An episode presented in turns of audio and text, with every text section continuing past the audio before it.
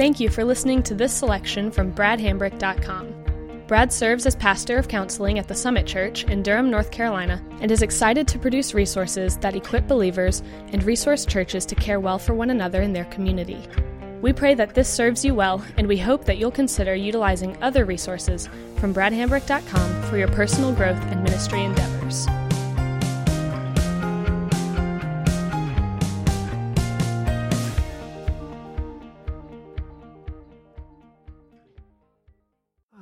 Want to thank you uh, for coming to our premarital mentor training program uh, with the Gospel Center Marriage Curriculum. Uh, and uh, what we're going to be going through is the notebook. And the first thing that I put in there is a letter to you. Uh, and one of the things that I say in that letter uh, that I want to start our time with here is that you are embarking on what I have found to be one of the most enjoyable uh, and enriching ministries that we have here at the Summit Church.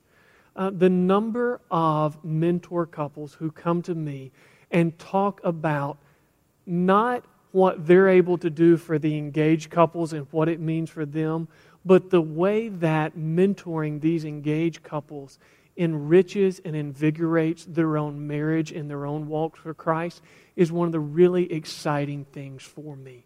Uh, and so I, I want to say thank you for being here uh, because one of our desires as a church is to make sure that every couple who gets engaged and married at our church has a mentor couple to walk with them both premaritally and postmaritally. There is no way that we could provide that uh, with just our pastoral staff meeting with folks a few times before their marriage the quality of premarital preparation that we are able to give because of your investment here uh, is exponentially larger than it would be.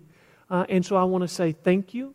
And I also want to just let you know what you have to look forward to and what I think is a very exciting ministry. Now, as you think about what this experience is like, uh, I just want to invite you to consider two questions briefly. One is, what were the questions that you would have asked during the first weeks and month and year of your marriage, uh, if you had had uh, a mature, experienced couple to ask that to. Uh, and then also in that same season, what are some of the lessons that you've learned uh, that you just thought, oh boy, I wish somebody had told us? Um, because those are the kinds of things that we want to set you up to fill those gaps for the young couples at our church we don't want you to feel the pressure of having to be the lead teacher in a comprehensive premarital preparation program and that you have to have mastered everything that a premarital couple would need to know in order to embark on a healthy marriage. We want you to share your story uh, around a curriculum that covers those materials so that your story becomes a vehicle for those couples to get to know that um, more personally. And so, uh, if you want to look at how we're going to do that, uh, if you turn to page four uh, in your training manual, uh, that is the outline and overview for our time together. Uh, and what you see is that we're going to cover six core sections. Now, those six sections are not unique pieces of information. Each section is going to overlap with the section before to where by the time we get to the end, if I have done my job well, it's going to begin to feel very instinctual to you. Where you would say, I know where this is going. I get this. That feels natural. I understand the rhythm and routine of what's going on. I feel very comfortable with a couple coming to my house because I've got a very good idea of what we're doing from meeting to meeting and how that's going to flow. But what we want to do here is just to get you a sense of what we're going to cover. In the first section, we're going to overview our preparing for marriage ministry as a whole. Because the mentoring part that you play is kind of one leg in a three legged stool.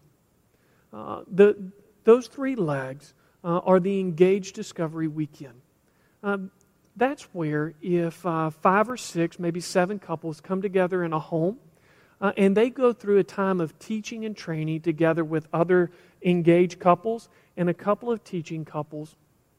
that uh, they get to know other couples in the same season of life, and they cover some of the material where if you say, Where do we cover this?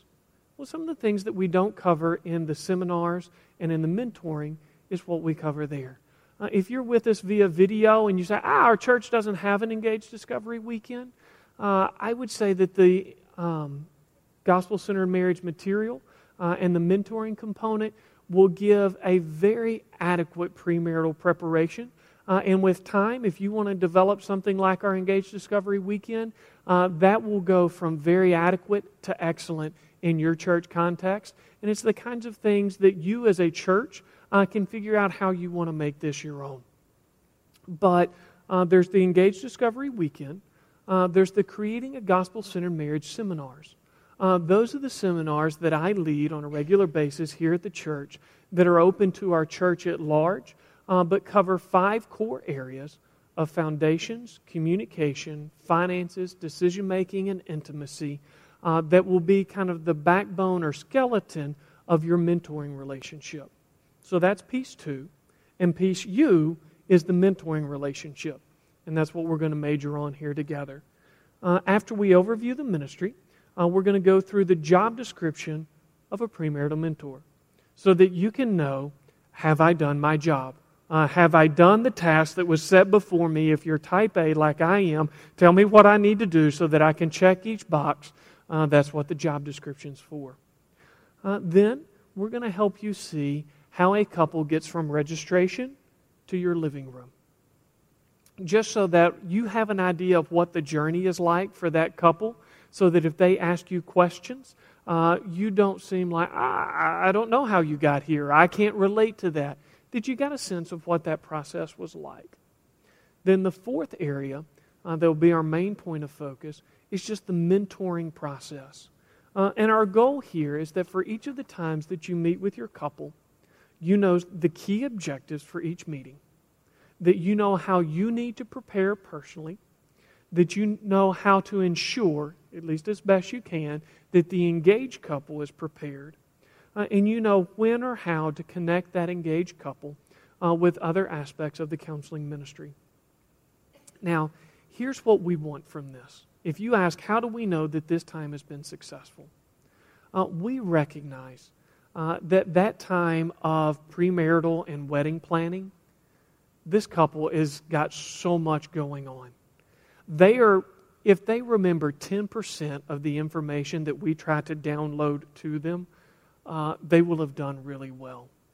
Uh, our goal is that you are comfortable enough with the process that you can focus on the relationship and not get caught up and distracted by all the logistics. Because it's the relationship that they have with you that is going to be the biggest lasting impact you can tell by the kind of manuals that I set up and the kind of seminars that I present uh, that I am pro content. Uh, I, I want to give them as much solid, biblical, gospel centered content as we can. Um, but if we give them a solid relationship with a mentor couple and an understanding of what the postmarital habits are that they need to launch their marriage with, that will be the most effective premarital training that we can give them. And so we're going to try to accomplish those four objectives uh, for each of the six meetings uh, that you'll have with them. Then, uh, once we've covered that process, uh, we'll come to some of the frequently asked questions uh, where everybody raises their hand and goes, What about this? What about that? What if we don't think they're ready to get married? What if they only let us know two months before they're going to get married? What if they're living together? All of those kinds of questions we'll begin to look at in the frequently asked questions section. And then there's a spot where you can give us some information. If you said, here are some of our life experiences that we would like, um, if it were beneficial for a couple, uh, that this is what we've been through, that if we could be paired with a couple with that experience, um, that we would like to let people know that information so that pairing could occur. Um, so that's the overview of our time. Uh, so let's uh, let's look at the preparing for marriage ministry. Uh, what is it that goes on? Uh, as we said, there's three pieces. Uh, they're in engaged discovery weekend, uh, and that's there uh, on page five. you can see that outline is subject to change. Um, but if you said, I am interested in being a teaching couple, or I'd love to host, I'd love to open up our home and have those six or seven couples and a couple of teachers come in, and we just get to be a part of that. Uh, Tom Droege is the person who leads that, and he does an absolutely phenomenal job. I can promise you that if you get connected with him and say, We would love to be a part of the Engaged Discovery Weekend, you will feel like you know what you are supposed to do at every stage in this journey because he will walk you through that process with excellence. But that's what's discovered, uh, what is covered on the Engaged Discovery Weekend. Then there's the latter two pieces of the marriage seminars and the mentoring. And the way that I would want you to think about those is kind of like we do small groups when we're in alignment. You have the sermon on the weekend, and then you have the small groups that discuss and unpack that sermon during the week. Uh, and that's the feel that we want to have between the seminars and the mentoring relationship. The seminars are like the weekend message. It's where some of the primary content is delivered. And then the mentoring relationship is like the small group experience where we unpack that. And as we go through each of those six meetings, uh, what you'll uh, begin to see there is how we decide what parts of those seminars is a best fit for each couple. Uh, because our expectation is not that they're going to go through 15 hours worth of seminar, three hours for each of those five subjects like we've prepared. Uh, we have some assessment tools and different things that will allow you to pick whichever aspects of each of those seminars is most pertinent for each couple so that it can be broad yet specifically tailored as best we can to each couple. Uh, and so those are the three pieces uh, and how they work together. So if we look at page six, uh, this is your job description. Uh, this is how you know if you have done what it is that we're asking you to do uh, as a premarital mentor. So, what is a summary of your position? Uh, it is a married couple who agrees to invest their time and life experience into the lives of one or more engaged couples as a part of the Preparing for Marriage ministry. Premarital mentoring is a lay level involvement in the Summit Counseling Ministry.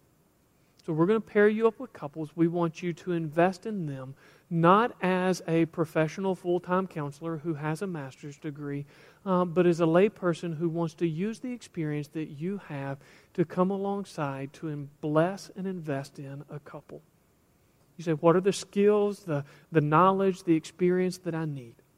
Well, here are the things that we ask um, that you be a covenant member of the Summit Church. And so, if you're not already a part of our church, uh, in terms of membership, you haven't been to starting point, uh, I'm not telling you to get out. I'm just saying go to starting point. Uh, you're here, you're invested in a ministry, you love what we do, or you wouldn't be here. You're wanting to get involved. And so that next step for you uh, is starting point. And on the sign in sheet, if you haven't done it, just circle no. We'll get back with you. We'll let you know when the next starting points are at your campus uh, so that you can do that.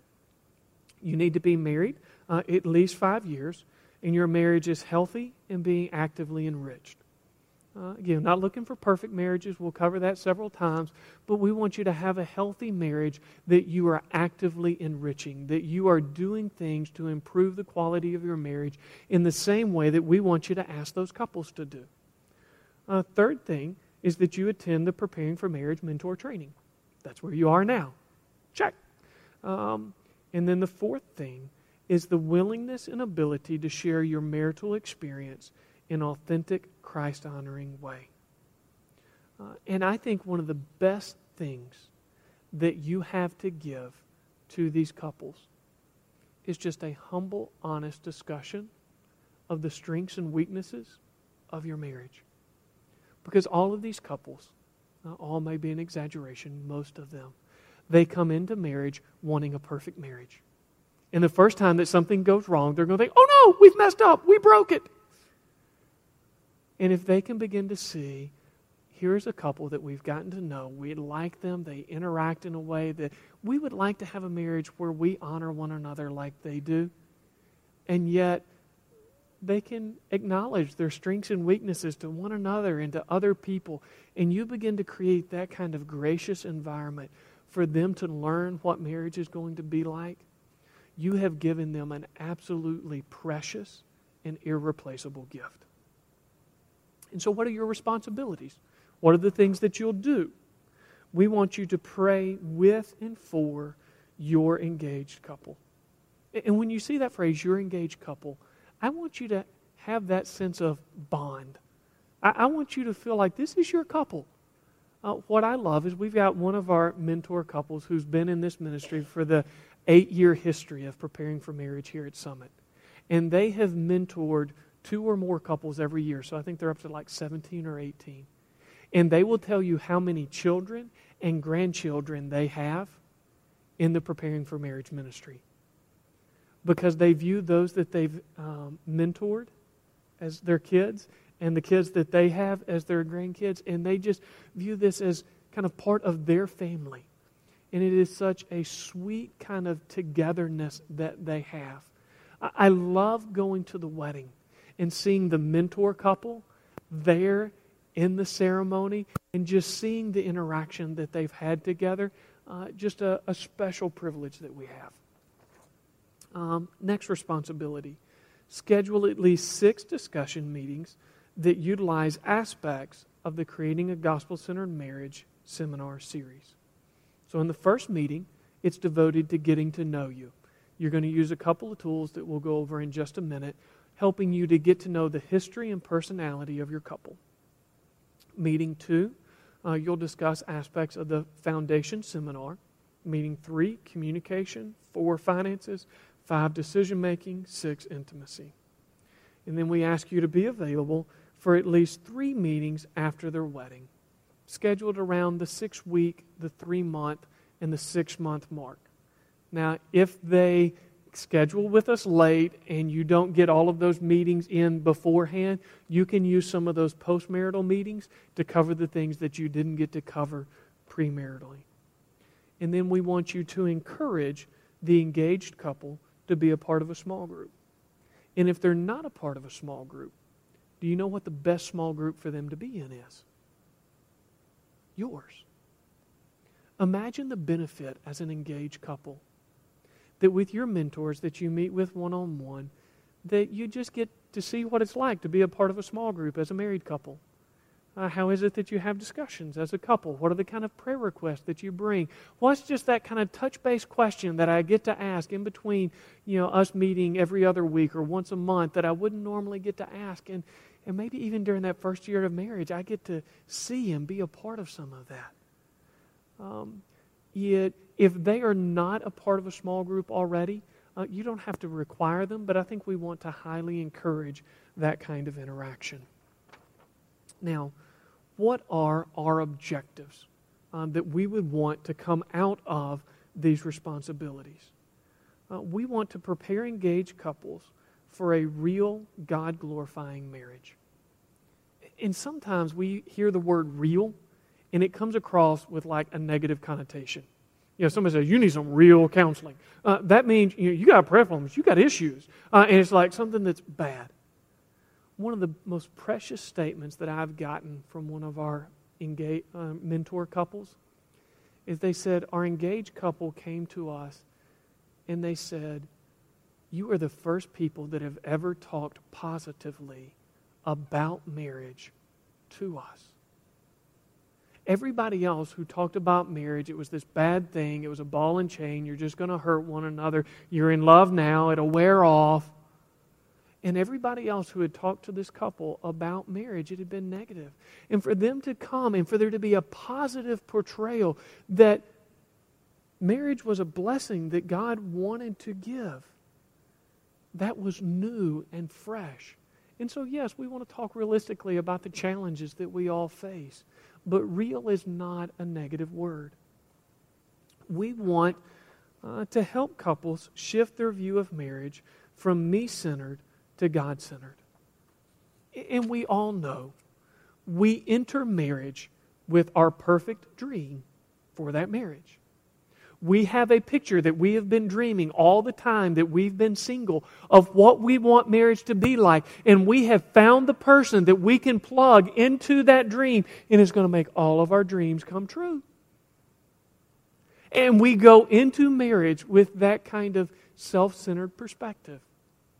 Just because that's all we've been able to do is dream about marriage, and we have our dreams, and our dreams seem very lifelike and they fit us perfectly. And instead of you being a real person who has your own dreams and interests and ideas for what it would be like, I kind of go into it thinking I'm just going to plug you into my dream and you're going to make it all come to life. And just helping couples walk through that. A third thing that we want as an objective to provide a forum for engaged couples to fellowship with an experienced married couple. Uh, in a day when we don't interact cross generationally very much, uh, that's really important. Uh, how many married couples get married and the only other married couples they spent much time with was their parents? And just a couple that's a generation or two ahead of them by five, ten years, and they've kind of seen somebody at that distance that they weren't related to. That's such a great thing for us to offer and make available to them. Fourth aspect is we want to connect the engaged couple with a breadth of resources for ongoing marital enrichment. And that's a major emphasis in the way that we've designed uh, our mentoring program, is that as they get to know each seminar, that is, they're going to get a maybe a Sam Club sample. You know the sweet ladies at Sam's, and, and, you walk through and they give you a bite of something, wanting you to bite the whole thing. Uh, that's what we want. Kind of each of these interactions over a seminar. They're going to take maybe 30 minutes, at most an hour of any given seminar that's three hours long, and, and get a piece of that. And then we would love for over the course of their first five years of marriage for that couple with their small group to study each of those five seminars as a way to reinforce some of that. And, and what we'll talk about in a bit is how if there's an area that's really kind of got this couple in a bind, that they can connect with other aspects of our counseling ministry. And it's not as if they have to go to counseling for anything, but they can come into counseling saying, here is the area that we need to focus on, and that their engagement with that counselor can be on that area of need. And they have a very positive first experience of what marriage and counseling would be like, so that they are more likely to ask for help at each step along the way when and if it's needed.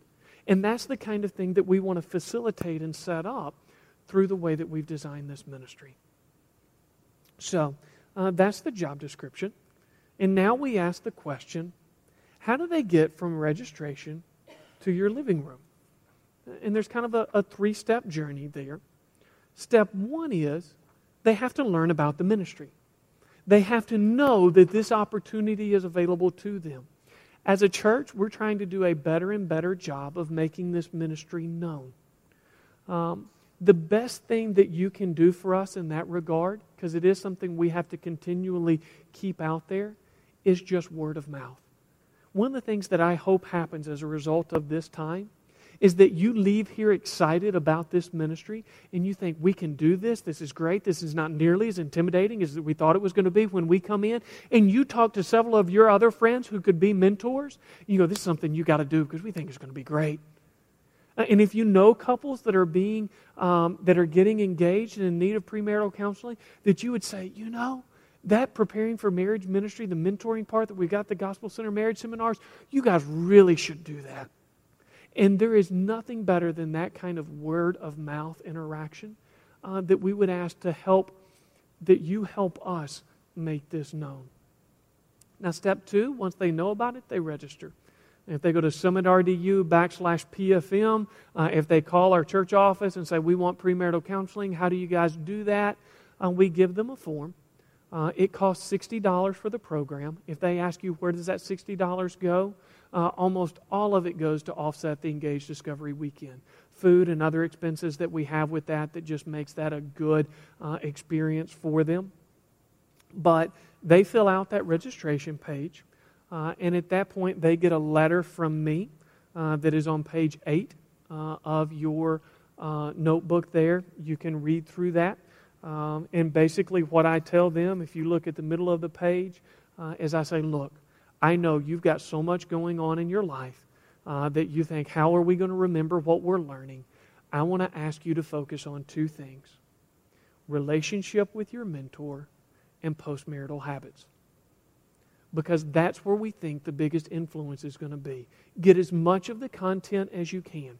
Doesn't mean skip parts of it, but if it means you're thinking about wedding and who's going to sit where and how we're getting people in town and all of that, and all of the information doesn't stick, the two things that we encourage them to focus on is the quality of relationship with you as their mentor and what are those postmarital habits that we need to make sure we're doing in that early weeks and months that's going to set the course for what we do after that.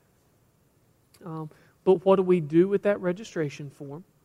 Uh, we give it to Jill Sheets, who is our marriage mentor coordinator. If you haven't interacted with her already, you will get to know her. She is fabulous. She will make sure that you get paired up with couples, that you know who they are, lots of questions that you have. She will do a fabulous job of answering those questions. You are in excellent hands with Jill. She loves her job, and as a volunteer, she does above and beyond anything I could ask out of her love for what this does for engaged couples.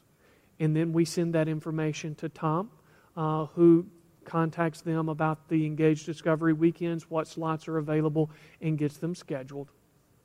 And we let them know about seminars that are upcoming. So once Jill gets that information, she is going to contact you and ask you we have a couple. Uh, I see that you uh, currently aren't mentoring someone or uh, want to know if you'd be willing to take on another couple. She will ask you. Uh, if you say yes, uh, what we ask of you is that you get in touch with that couple. Jill will give you their information uh, within 24 to 48 hours. Because if you think about it, you're engaged, you sign up for this program, you're really excited. There's going to be a little bit of time lapse between when we get that information and, you know, we give it to Jill and then Jill to you. And so they're chomping at the bit to hear from somebody at that point who's going to be kind of that life on life relationship. Uh, so do that. Set a time to meet. And as we go through the material, you're going to see that we give you semi scripted emails uh, that in terms of what you need to send to them, you can copy and paste out of a Word document that has all the information that you would need to set up so that they've done everything that they need to do, or at least they know they should do it, and you can feel confident that, um, that you've communicated what you need to. Now, again, we ask that you personalize it a little bit. Don't leave name replace their names with that. Uh, for your phone number, don't leave like the number sign seven times across there. Uh, replace those things. But uh, we want this to be as easy as it can be for you because we want your focus to be on relationship, not on administration. Again, that's a major emphasis for me. I want to make the process as easy as possible so your focus can be on the relationship that you're developing. So uh, that's how the couple gets to you. You can see the registration form. Uh, and that brings us to the mentoring process, uh, which in your notebook uh, begins on page 10. Uh, what we've done is we've created a few pages uh, on my website that just house most of this information. Um, bradhambrick.com backslash GCM uh, that's where, if any church in the area wants to access this material and run this program, uh, they have full access to everything they need.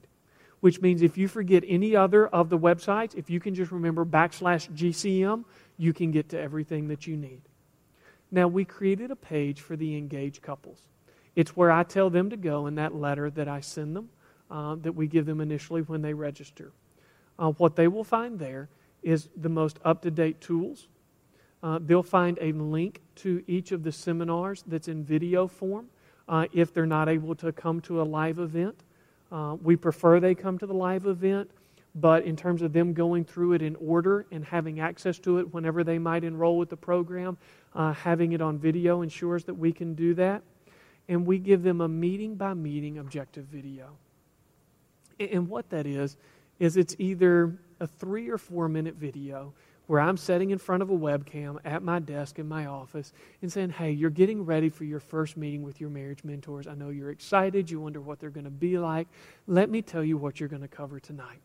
Uh, you're going to go over after you just kind of do the pleasantries and get to know them. You're going to use a tool that we give you that's right under this video to share your personal story and hear their personal story. We got a tool that kind of overviews some personality differences where you can get to know kind of how you and your spouse are together and how you're different, and then you can get to know your mentor couples and kind of see what's going on there. And I just kind of walk them through this is what you're going to cover so that if you watch that two to four minute video and they watch that two to four minute video, when everybody's coming together, we're on the same page about what's supposed to happen. So that's what they have on their page. Uh, we have a separate page that's for you. And it has a couple of things that we saw. These are important things for you to have that is just kind of awkward to put out there in front of the engaged couples. Uh, so, what we add is some of the sample exercises, uh, the form emails uh, you know, they go, oh, this is the form email they're going to send me. We probably don't want that on the engaged couple page. Uh, that's on the mentor page. And then uh, updates to the frequently asked questions. So if you say, ah, what if some frequently asked questions come up after this presentation is done that I didn't get to hear as a part of my training? Uh, on the mentor page, we update any of the really good questions that we get from mentors. That we go, this would be great for the other mentors to have uh, we update that there. So if you scroll to the bottom and go, ah, it's time stamped, this is when it was updated, we can see um, when that is. And hopefully you'll go to that page each time you're going to meet with your couples just to overview it. And if you scroll to the bottom and look at it, you'll see if there's any fresh questions that would be uh, good continuing education for you as a mentor couple. So, um, now after the first meeting, um, a process is going to begin that is kind of the regular rhythm that is going to be the rhythm of each meeting. Uh, and we, have you ever noticed how in reality TV shows um, that every, every show is different? You know, Extreme Home Makeover. Each family, each house, each situation is different, but there's enough that is similar that you can go, ah, this is the same show. We want there to be enough rhythm to what goes on in each meeting, that's what's covered in each subject is different. The kind of conversations that we have, but there's enough rhythm that we go, ah, this is the same kind of process. So you have that spot where they go, Welcome home, so and so family. And you're like, Yeah, that's how they concluded. And, You know, it's the exciting part. Um, this rhythm is what it will look like. So, uh, before the meeting, uh, the couple completes three online evaluations. Um, again, I would encourage you to go look at those. You just kind of click, um, you know, a little one to five score. They hit enter at the end. It does all the math, computes the results, and once they do that, they can email those results directly to you. So you get the summary evaluation and you get the answer to every question uh, so that you can look over that. Uh, so before the meeting, uh, they're going to send you that. And that's what you're going to discuss at the end of the meeting to decide what you're going to talk about next time. The majority of your time together, you're going to discuss the homework that you gave them the meeting before. And how you decided that is at the end of the meeting, you're going to take five to seven minutes. You're going to look over those results and say, based on what you gave us, we could see this was what would be most profitable for us to talk about in the area of communication. Or this would be what would be most profitable for us to talk about in the area of finances. And so those evaluations will help you tailor what's going to be most beneficial for that couple. So at the end of the meeting, if you say, ah, listening, that would be a great skill for you guys to learn. We want you to do hour two of the, or not hour two, chapter two, that's about 30 minutes on the communication seminar. That's your homework, and that's the aspect that we're going to talk about when we come together next time. And so that's the flow of what it looks like. Now, we give you a form email. And what we ask is that you send that to the engaged couple one week before the actual meeting. So, whenever you schedule a time to meet with your engaged couple, just go seven days before that and mark send them an email. Because they got all kinds of stuff going on in their life and they will completely forget and they will come with broken-hearted good intentions. We so meant to listen to that material that you recommended to us or to read it and, and, they won't. But if you give it to them a week before as a reminder oh we got that meeting with our mentors coming up. We need to do this and there's a much stronger probability that that's going to get done. So, uh, we think that there are some advantages to this kind of broken up, small assessment to select material format. And I want you to understand why we've designed it that way so that you feel more comfortable kind of operating within the system that we've created.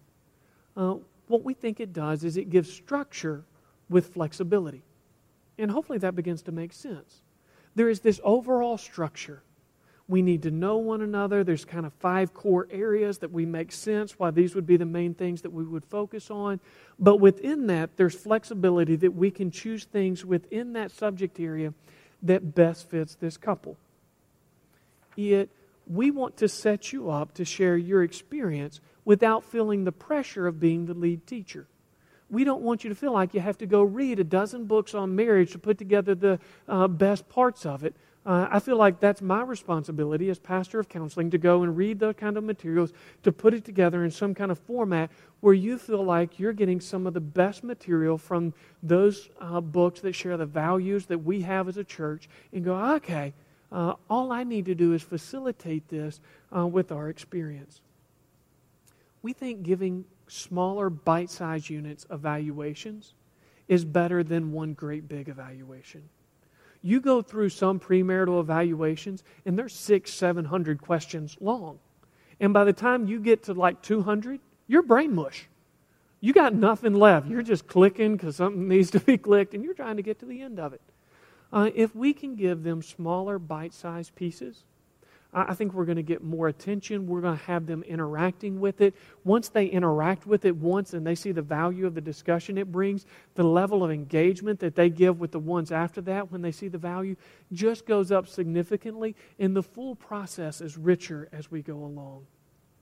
Again, as we've said, this gives them something they can study with their small group afterwards they do that one part on listening and they realize there's five other parts they didn't get to discuss and it was really good and they would like to do that, then yeah, we'd love to do that with our small group. And we've enticed them with one bite, with doing the kinds of thing postmaritally that we want them to do. And then, as we'll talk about a bit later, it becomes a point of connection with the counseling ministry if additional counseling is needed, where they can pinpoint this is, this is what we need to work on we've kind of heard some of the material. I mean, a lot of people don't go to counseling because they don't know what a counseling conversation would be like. I mean, they're going to make me sit down on a couch, look up at ceiling, ask me about my inner child. I mean, I don't even know who that is. I mean, what, what would you do with a counselor? And they begin to go through some materials like this where they get a sense of what the conversation would be like. It is much safer to pass that baton and to engage in something that's new and different if it doesn't feel as foreign.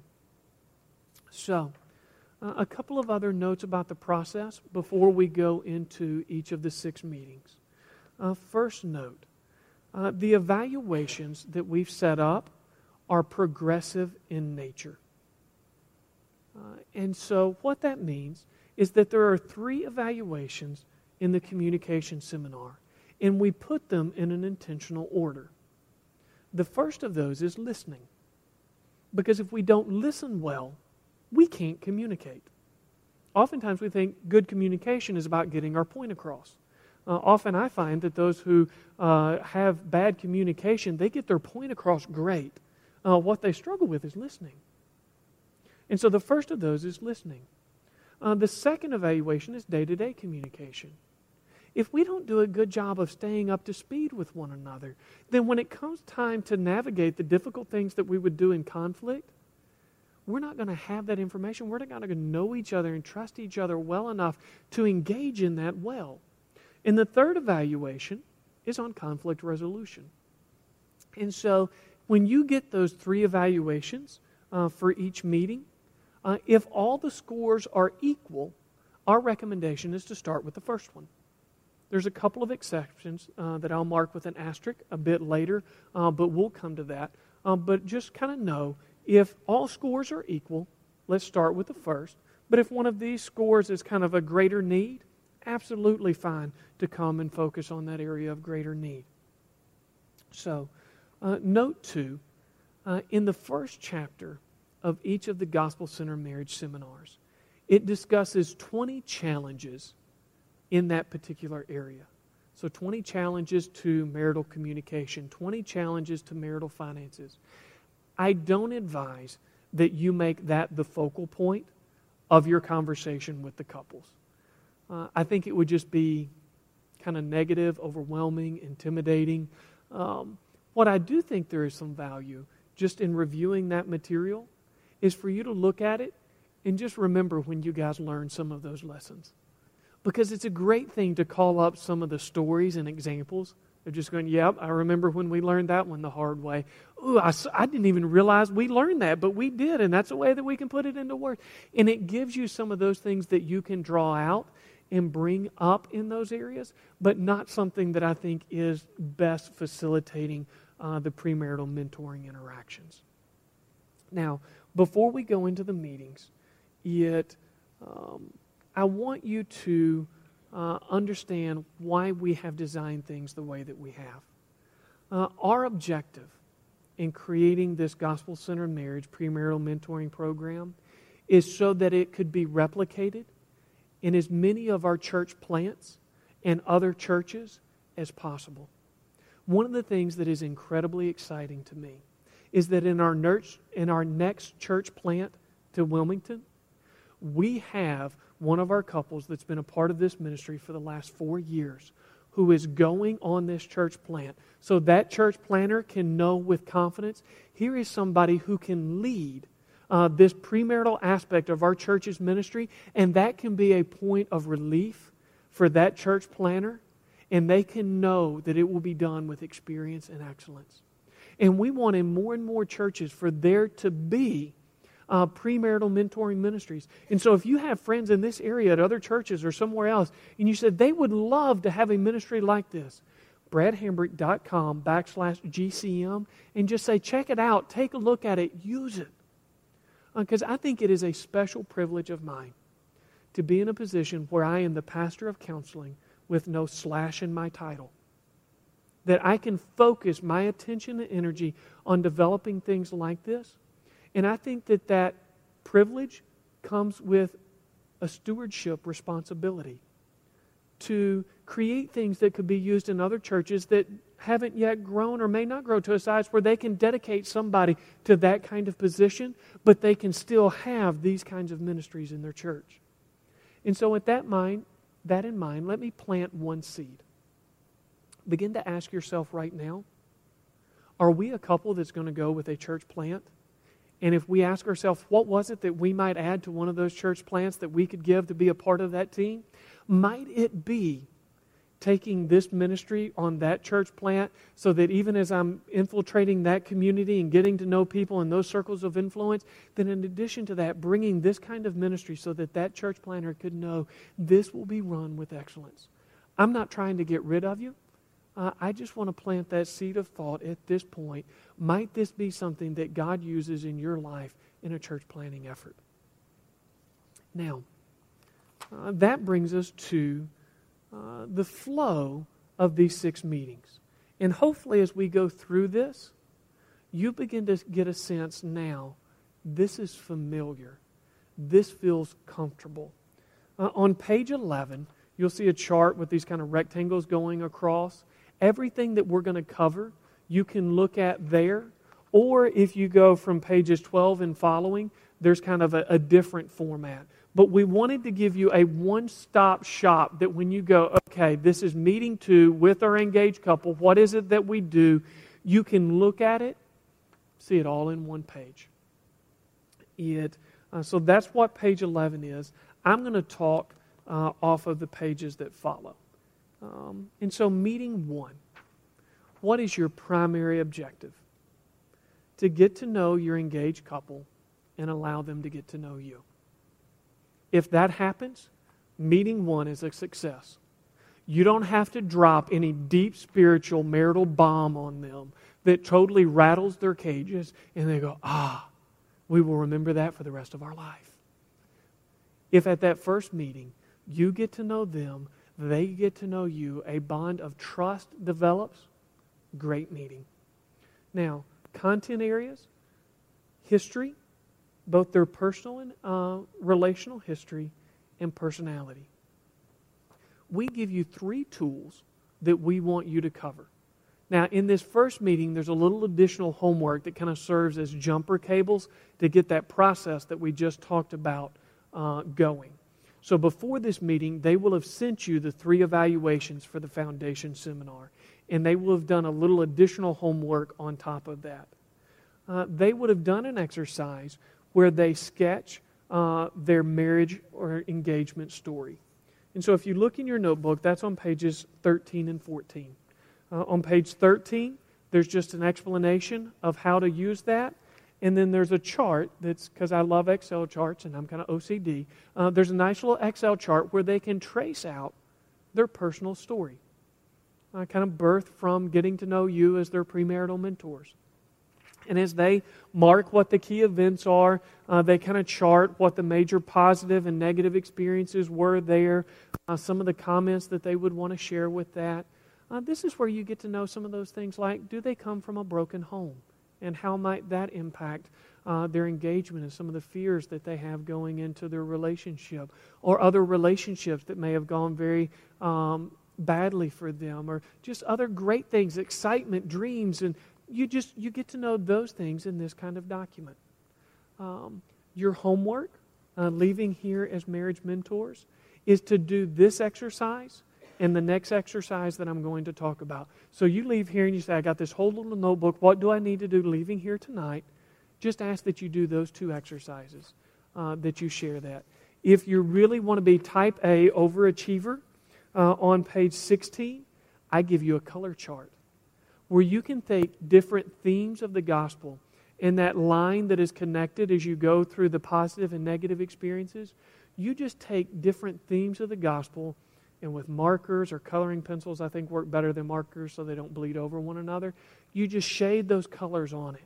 And it almost makes the gospel come to life in three dimensions and pop off the page as you see that. And this is the kind of tool that if this couple goes through their story and you go through your story, I hope that you feel like you get to know each other really well. Now, uh, the second uh, tool that we give you is something called celebrating our non moral differences. Uh, and that's not the catchiest title in the world. Uh, but this is a little bit of a personality inventory uh, with what I would consider to be a gospel centered twist. Uh, and all you do is you go through on about 15 different variables and you mark where you and your spouse is, or they mark where they and their fiance are, just on introvert to extrovert, extrovert, bold versus timid, calm versus excitable, reserved versus expressive. And you just mark where you are. And the reason we emphasize that this is celebrating our non moral differences, because neither side of this chart is good, and neither side of this chart is bad. These are non moral differences. These are unique facets of who we are that are to be appreciated and celebrated. But after we get married, in the areas where our spouse is different than we are, we begin to treat them as if they're bad. We begin to give them a moral weight. And so I think a really cool conversation is just for the engaged couple to see where you're different and how you've navigated those things. And here's another really cool thing that you can do that I think will be immensely beneficial for these engaged couples. Mark where you are now versus where you were when you got married. Because I can tell you, if I track me now versus where I was 14 years ago when I stood in front of Sally taking our vows, I'm a different person. Over the course of 15 years, I've changed, and she's changed. Uh, and, and just for them to see that when they say, till death do us part, they're not saying, as long as you stay the person that you are right now. And for them to be able to ask you, when those things change and you begin to see your spouse becoming a bit of a different person, what do you think about that? I mean, what a great conversation to have with an engaged couple so that they feel the freedom to talk about those things. Now, uh, a third tool uh, is we ask them to sign a purity covenant. Uh, on the page that they go to, uh, there's a brief video where I'm talking in a webcam again, and I kind of walk through why we do this. Uh, this isn't one where I want you to feel like you're the purity police, but uh, for the reasons that I give in that video, we want to set them up that if purity has been a struggle, and honestly, it should be. Uh, I mean, let's not be naive. This is a couple. They like one another a lot. They're choosing to get married. They, they want to be together. If purity is not a struggle, it is a bigger problem than if it is. Uh, and so let's just take this point where if they say, yeah, this is a struggle, and we don't know who we can talk to about this, and we would just like to have somebody who could encourage us in this. We want to break the awkwardness and say, We're here for that. Uh, and so we're not saying we're going to ask you every time that we come together, where have your hands been? Uh, but we want to be available to encourage you in this area that we honestly don't talk about a whole lot. We'll come to the cohabitation piece here in just a bit. Um, but uh, those are the things that you use at the in meeting one. At the end of that time, you're going to look at the three evaluations. They're going to set up meeting two. You're going to look at their relational expectations, how well they understand marriage's covenant, and how well they think through role expectations. And you're going to pick one of those areas to say, this is what we ought to think we ought to work on in meeting two. So, uh, with that said, uh, let's go to meeting two. Uh, if you're in the notebook, that's on page 19. Our primary objective in meeting two is to screen for red flags. There's a section in those evaluations. You will see it. It says red flags. It will tell you what numbers those questions are, and you can look at it and go, are either of these people um, suffer with addiction? Do they have any relationships outside? The kinds of things that would be red flag issues, we ask them. We can't make them be honest. Anything counseling related is only as effective as people are honest. We can't make them be honest. We can give them every opportunity to be honest. So we do that. So by screen for red flags, I don't mean you're asking some kind of mind reading questions. I mean you look at that section on red flags, and if there's something that pops up that's a concern, you ask. Um, so we screen for red flags to help them think through um, what kind of covenant relationship they're going into. Uh, we don't screen for the red flags to that, but we also help them think through what it is like to enter in a covenant relationship. This relationship is different from any other relationship they've had. Their best friend was not a covenant relationship. Uh, their general peer relationships were not a covenant relationship. This is the first time they are entering into this kind of relationship. So it should be new. And we want them to understand there's nothing wrong with you feeling kind of confused and curious. It, this is new, and you should have that kind of question. So, uh, we give them uh, three areas of evaluation expectations, covenant, uh, character, and role expectations. Now, you'll see an asterisk beside number three. Uh, what that means is uh, I would suggest, unless one of those other two just pop off the page, that you focus on that third section. Uh, because what we give them there is a job description for a husband and wife that I think is very important for that couple to go through. And it just walks through four areas of responsibility. Uh, the first three are shared area of responsibility for both husband and wife. And that third area is where they get a unique job description for them as husband and wife. Uh, and so, again, that first area, they just look through do I have the personal character necessary to set up a lasting relationship? My marriage relationship will not be healthier than my personal character. So we look through the fruit of the Spirit, the different ways that those can be distorted. Are they self aware and are there any red flags there? Then the second area is that I have a responsibility to be a healthy friend who is capable of engaging in an enduring relationship. Because marriage should be the example of friendship, not the exception. So, what we do there is we go through 10 of the one another commands of the New Testament that we think are representative of Christian friendship. And we ask them to think through what are my strengths in each of these areas? What do I naturally do well? What are my weaknesses in each of these areas? And then what in each of these areas is most important to my spouse? just so that they begin to get to know that aspect of being a good friend to my spouse is part of my marital job description that has nothing to do with being male or female.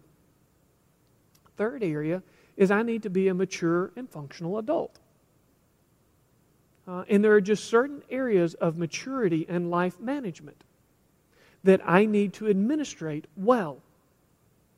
And, and, it walks through those, and it uses that preface to Ephesians 5.25 and following in the area where Paul is talking about just personal maturity. To look at managing my time and my finances and making good decisions and those kinds of things. Just how do we do in those areas? And then in the fourth area, it overviews uh, what is unique to a husband in his role as leader of the family and what is unique to the wife and her role in the family. And so that they get a sense that being a good husband and wife is not less than headship and submission, but it is more than that. There is more to the relationship than those distinctive roles without in any way downplaying what they will look like. So we try to contextualize that. And I think a couple going through that, unless one of these other areas is just off in a significant way, would be the most profitable area to focus on in letting you get to know them and overviewing something important in that second meeting. So, after you have that conversation, they'll give you, uh, they will have already sent you, and you'll discuss the three evaluations from the communication seminar, where you'll decide are we going to talk about listening, day to day communication, or conflict resolution. Uh, so when you come, uh, your objective is to uh, assess and assist the couple in three areas of communication, whichever one of those is the largest need for them. So they will have sent you those evaluations before meeting two. You look at it, pick which one, you assign them those sections of that seminar. If the seminar is live, uh, they can come to it. If it doesn't fit, they can watch it online. If they want to get the notebook and read through that because they'd rather read than listen and they're a reading learner instead of a visual or audio learner, we try to make it available in many different styles and formats uh, so that they can engage that material in the way that fits best. And you just walk through that material with them, hearing where they're at, sharing some of the lessons that you've learned. At the end of that meeting, you look at the three evaluations from the finances seminars where you look at their beliefs and financial character. What do they think, believe about money, and how well do they live it out? The budgeting process and their attitude towards debt and savings. And you pick one of those. Uh, you will notice uh, that there's an asterisk again. Uh, because I think unless there is just major differences in their beliefs and character related to finances, that we should walk them through the budgeting process.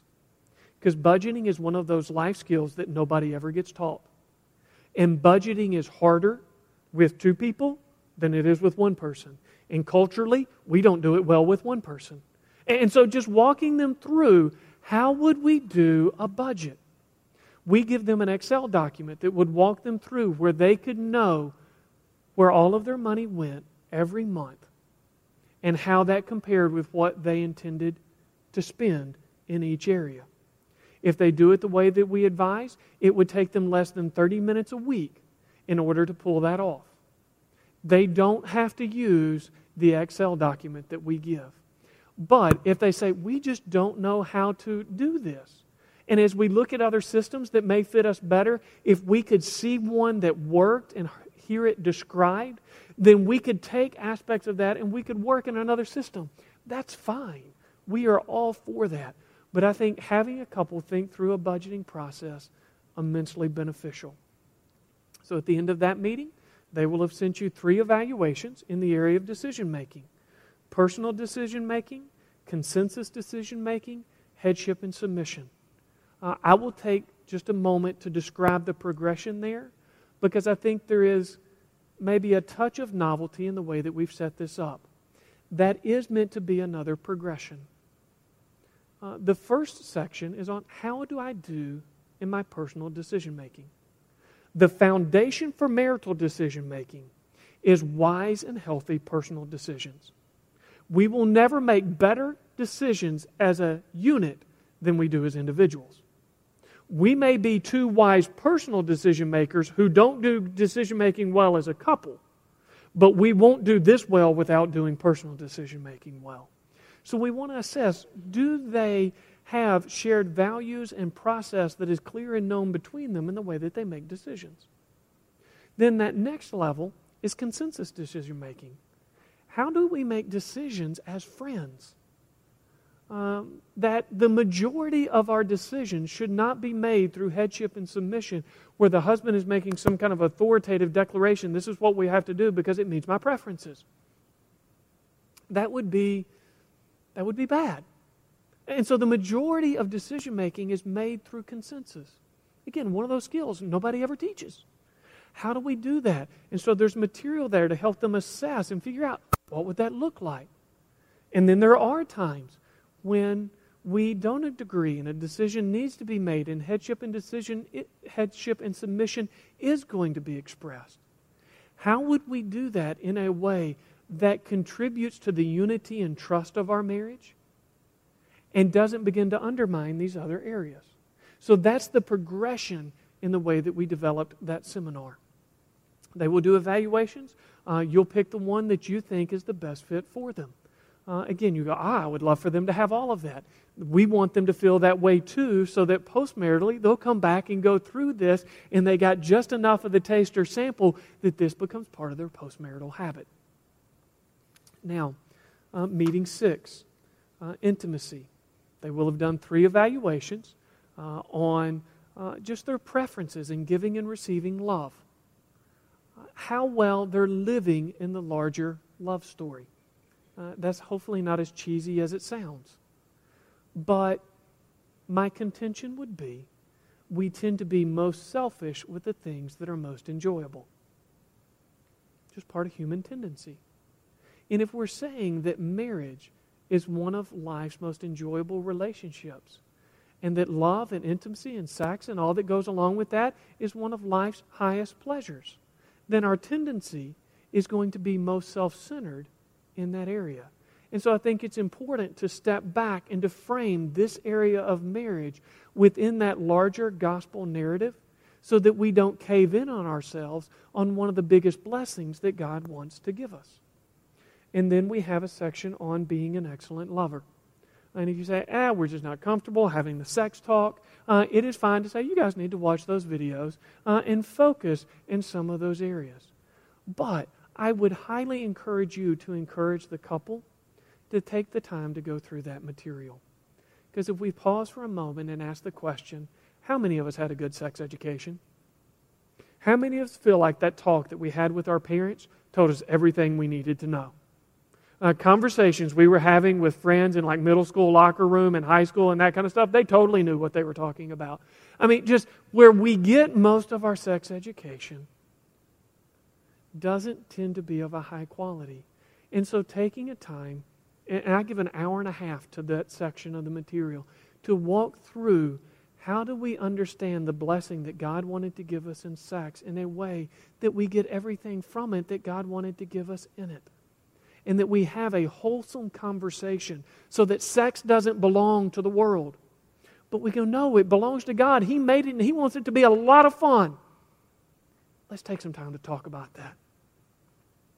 So, uh, when that meeting concludes, you don't have to talk about any more evaluations. Uh, but we have a letter uh, that we would like for you to give the couple and for you to personalize it.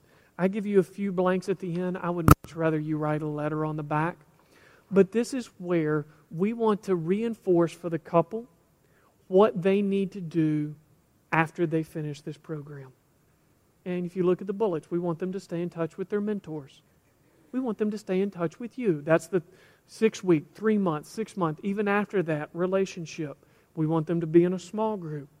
We want them to study one of the Gospel Centered Marriage seminars per year for the first five years of their marriage.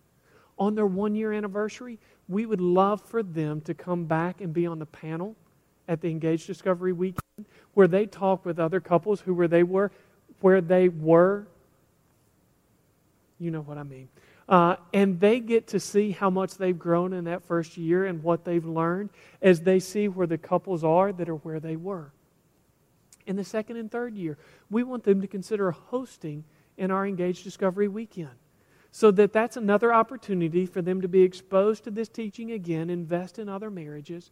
And we want them to begin praying that in five years we will be premarital mentors because we have committed to making our kind our marriage the kind of marriage that could be an example for other couples and we want them to embark from the moment that they say i do with that kind of objective in mind that we are going to create a marriage that's not perfect but can be an example and will invest in other couples as a way that we enrich our own marriage.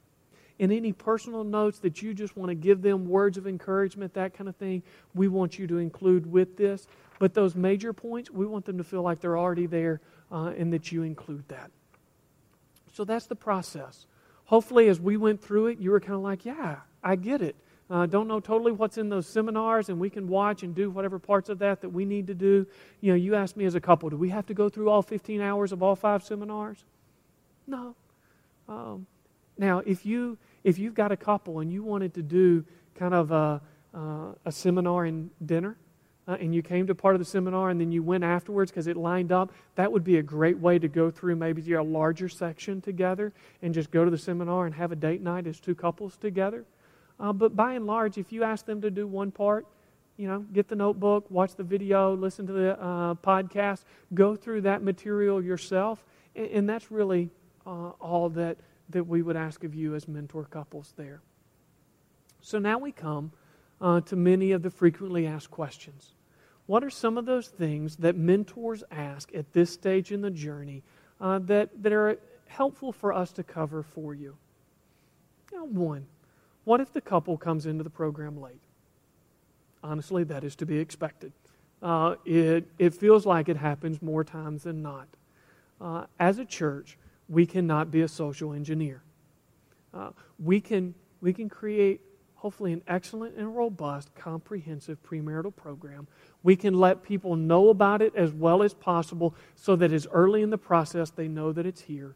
But we can't force them to be a part of it at a particular juncture. So, if they come to you late, here's what we advise remain positive. I put that in there because I'm enough type A, follow the rules. We gave you a program, you need to be in this six months in advance. That my attitude tends to snarl a little bit when people don't follow the process. So remain positive, don't be like me. Uh, screen for red flags. That's going to come in the evaluations that you get on that first night. Look for those things. If there's no red flags, stay on schedule. Don't try to meet more often than every two to five weeks. Every other week is about as frequently. I mean, that's almost too much for some of the work and everything else that they've got going on. Ideal is about once a month, six months leading up to that. Stay on schedule. Don't try to cram it in. They won't remember any of it. Uh, and allow the post wedding uh, meetings to cover whatever you didn't get to premaritally. Question two What if we think they need to meet with a more experienced counselor? Um, now, as we cover this, I just want to say uh, this is generally the minority experience. We cover this particularly at the end of the seminar, and we fall into that trap to where, to, with a man with a hammer, everything looks like a nail, and this is kind of what we expect to find. Uh, don't go into the relationship expecting that. But, um, you know, a couple of things we'd want you to remember. First, uh, your role is that of an advisor. And there's limits to that role. You can make wise, well informed advisements with clear, practical next steps. After that, you don't have a lot of control. And that's often one of the hardest things for compassionate people who want to be in a counseling related ministry uh, is just recognizing where your limits are, and people aren't going to do this as well as they could, and it's going to hurt them. Um, secondly, you need to realize that we as a church may decide that an issue is problematic enough that one of our pastors cannot, in good conscience, perform the wedding. And in that sense, we do want to play good cop, bad cop a little bit. And we want you to be the good cop uh, to where if something comes up and it's a concern, as we'll talk about, we'll want you to let the pastor know. And let the pastor be the one who says, I don't think we can endorse this marriage right now. And we want you to maintain the relationship because relationship is the opportunity for influence. And as they go through more of the materials, even if they get their feelings hurt and they're not quite sure why we're advising things, even if they choose to get a pastor outside of here to do the wedding, that is an opportunity to influence and help these things make more sense and to care for them well. So, in terms of what we advise you to do in that situation, I give you some steps here in a very intentional order. First, listen well. Best piece of counseling advice I ever got. If you don't know what to say, ask more questions. Uh, if you find yourself in that kind of situation, just ask more questions. Uh, if the concern that you have is minor, uh, then recommend that that's a seminar that they go through with their small group in that first year. I would encourage you to look for which of those five seminars that you would recommend they do in that first year. Not because there's a problem, just because you want to guide that process. Um, now, if the problem, if the concern is moderate to severe, recommend formal counseling. They can go to summitrdu.com backslash counseling. There's about a three minute video there where I explain to them the different resources that we have available to them, and they can pick the one that is the best fit. Uh, and again, what we've said is if they've gone through this process with you, then by the time they get to the counselor, they're going to say, This is what we need to work on. And they're going to be able to articulate that in a way that sets that up to be an effective experience for them and they're more likely to access that kind of help later on if it's needed. If the struggle, if the concern is moderate to severe, and you have concerns about one of our pastors marrying them, uh, then let the couple know. Just say, hey, we, we've got enough concern. We think it would be good to get a second opinion. Can we talk to the pastor uh, that's marrying you so that he can hear you out and just see if this is the concern that, that we think it may be? Um, Again, if it's a summit pastor, I especially ask you to do that. But even if it's being married by another pastor, I think they would really appreciate that. And then, unless the concern involves something that's illegal or dangerous, uh, then continue in that relationship because relationship is the opportunity for influence. Um, next question that gets asked What if we're uncomfortable talking about blank or don't feel like we do a good job with it. Um, it, and I don't say this just as a twist. I think that may be where you serve the couple best. I'll say it this way I believe the most effective tool that I have in discipling my two boys is my failures. There is absolutely nothing that I can use to model for them what it is to live out and embrace the gospel, both in my personal walk and in my social walk, than how I respond to my own failures and shortcomings, both my sins and my weaknesses. And so I would go so far as whatever that area is that you are most insecure about, I think that is probably the best asset. That will be the conversation that if, if you can have that in a humble, non defensive, non evasive way, that will be the best gift you give that couple because whatever area that they most need to be open and honest about, they're going to get to see a real couple does that. And I don't know that there is a better gift that we can give them than that. Now, if you say, I just, I, I totally don't get this, maybe ask somebody from your small group. You say, hey, you do this well. Can we kind of have a, a six party meeting and we sit in on it and we kind of hear and we model that if there's something we don't well, we'll bring somebody else in and we can learn as they're learning and we can ask questions and, and we model what it is to be a learner in the process. Now, uh, give you some key points there about engaged couples. Uh, are there books that I should be reading? Um, if you go through, listen to parts of our seminars, we'll recognize lot. We will recommend lots of books in there. One of our goals in the way that we design those seminars is we wanted to pull from what we felt like were the best books on marriage that are out there, so that you can hear samples from all of those books, and you begin to get a sense that this author, I really connect with them. This one really talks about the kinds of things that I struggle with um, that interest me so that it helps you figure out which book you would be most interested in reading. And we want that to be the case for the engaged couples as well. Now, uh, the, um, the last question that we'll cover, and it's one that comes up with relative frequency. What if we learn that a couple is living together? Um, and, and, again, it comes up very often.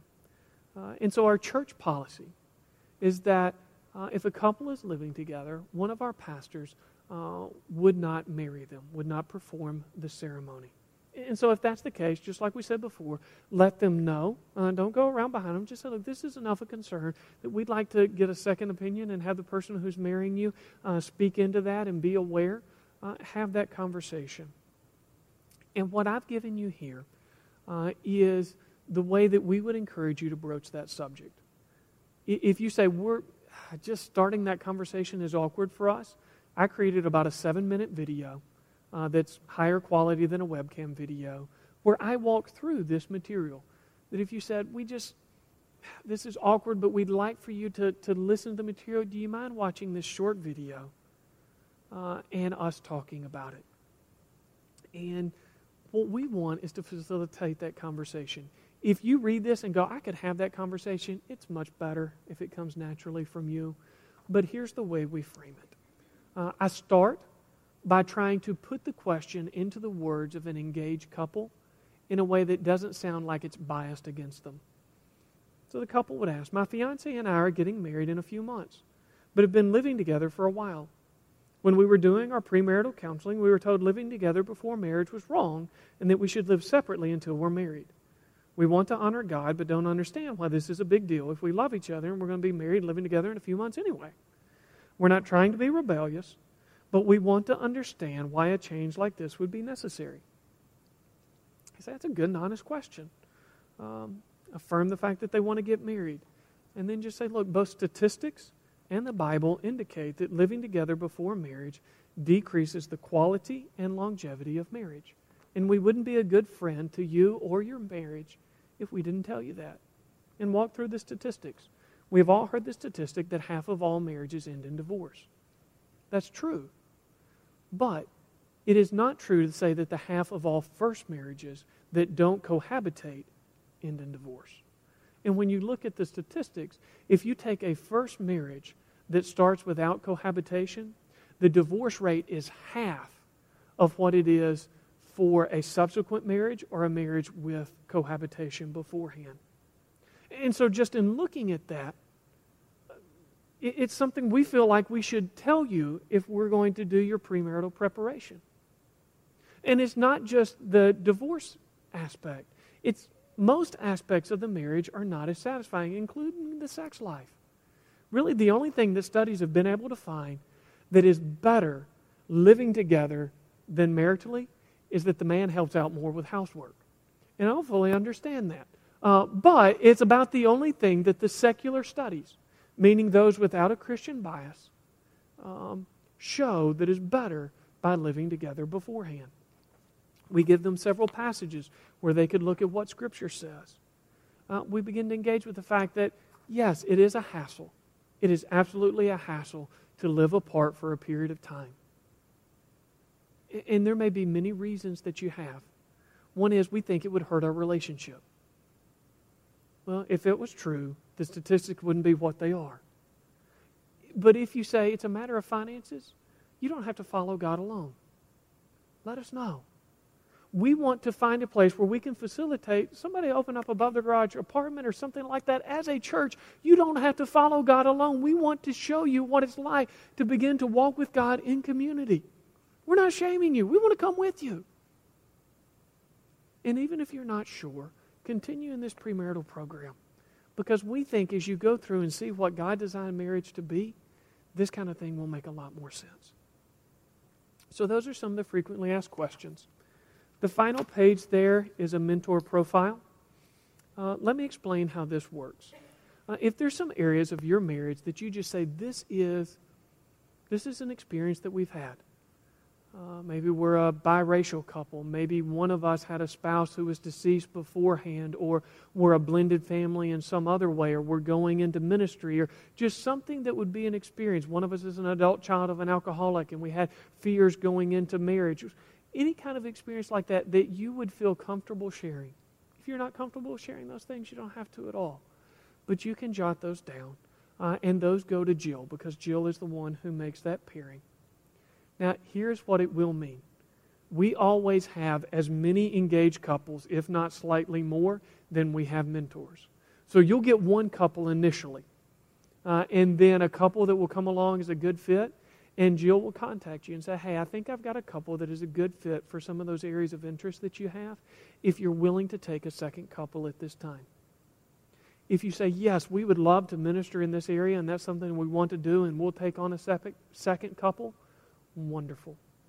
If you say, We can't, don't feel any pressure, don't feel any guilt in saying, This is not good for us because the last thing that I want to do is harm your marriage and setting other marriages up. So hear from me as sincerely as I can. If it is not a good time for you to take a couple at any point in time, care for your marriage. Um, that is something that I want for you very much and would implore you as strongly as I know how uh, to take care of your marriage uh, in that process. But that's our training. And so, what I'd like to do is I'd like to take a moment to pray for you uh, and to pray for the couples that uh, you're going to be caring for. And then, if you have any questions, I'll be happy to answer those. Let's pray. Lord, we come to you and we thank you for the gift of marriage.